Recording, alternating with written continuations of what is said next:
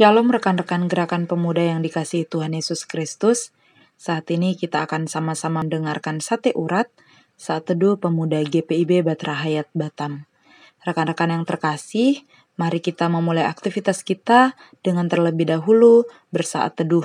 Mari kita berdoa. Tuhan Yesus yang baik, terima kasih untuk segala penyertaan Tuhan yang boleh memberkati kehidupan kami. Saat ini, sebelum memulai aktivitas kami, kami mau sama-sama membaca, mendengar, dan merenungkan kebenaran firman Tuhan. Biarlah kiranya roh kudusmu boleh memampukan kami untuk mengerti maksud Tuhan lewat pemberitaan firman, bahkan kami juga boleh dimampukan untuk menjadi pelaku firman-Mu di dalam kehidupan kami setiap hari. Terima kasih ya Bapa, berfirmanlah karena kami anak-anak-Mu telah siap mendengarkannya. Di dalam nama Kristus Yesus kami sudah berdoa dan bersyukur. Amin.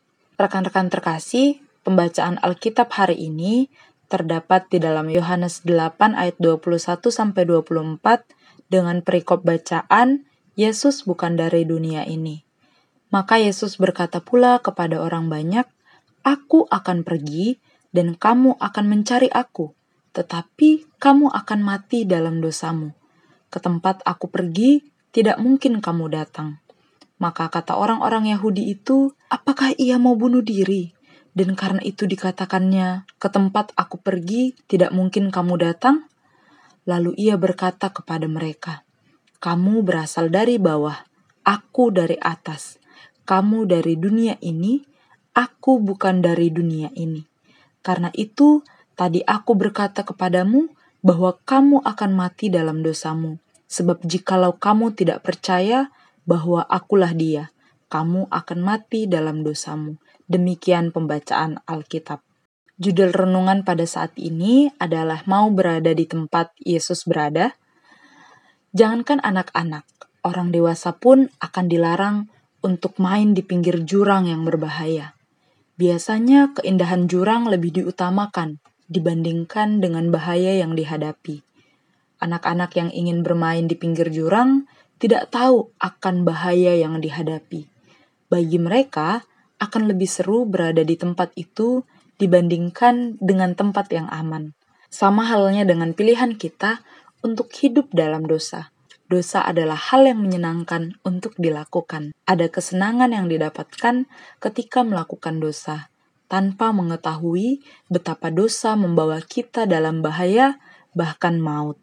Yesus berasal dari atas dan manusia dari bawah. Ini adalah pernyataan Yesus kepada para cendikiawan Yahudi. Oleh sebab itu, Yesus kelak akan kembali ke atas, dan manusia yang berdosa akan tetap berada di bawah. Ketika Yesus menyampaikan hal tersebut, maka bingunglah orang Yahudi dan mengatakan bahwa Yesus akan bunuh diri, sebab tempat yang akan didatangi Yesus tidak dapat didatangi oleh manusia.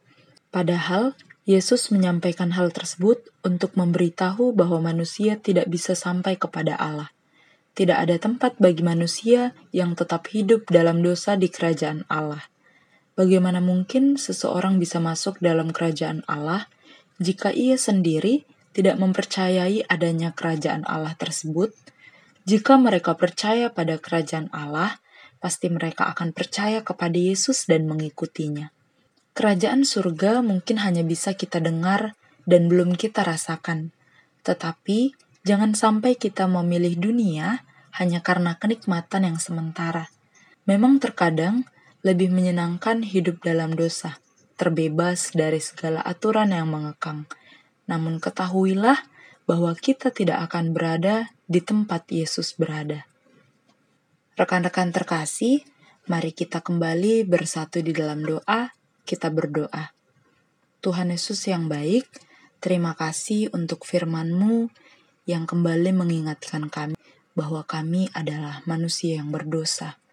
Oleh karena keberdosaan kami, Seringkali kami tidak bisa merasakan anugerah dan kasih Tuhan.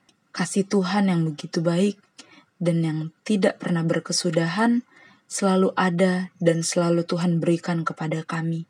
Namun karena dosa kami, sering kali semua kebaikan Tuhan itu terhalangi atau tertutupi.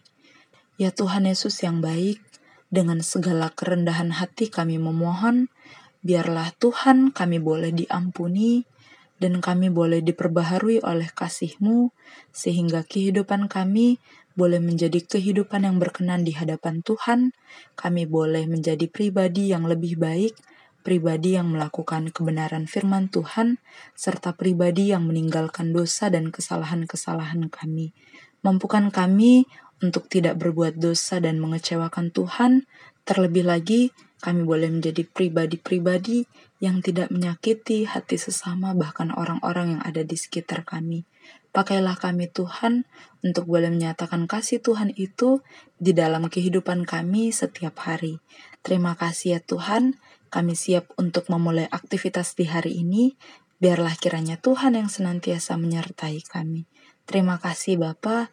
Di dalam nama Tuhan Yesus Kristus, kami sudah berdoa dan mengucap syukur. Amin. Terima kasih rekan-rekan telah mendengarkan sate urat. Selamat melanjutkan aktivitas. Tuhan Yesus memberkati. Shalom.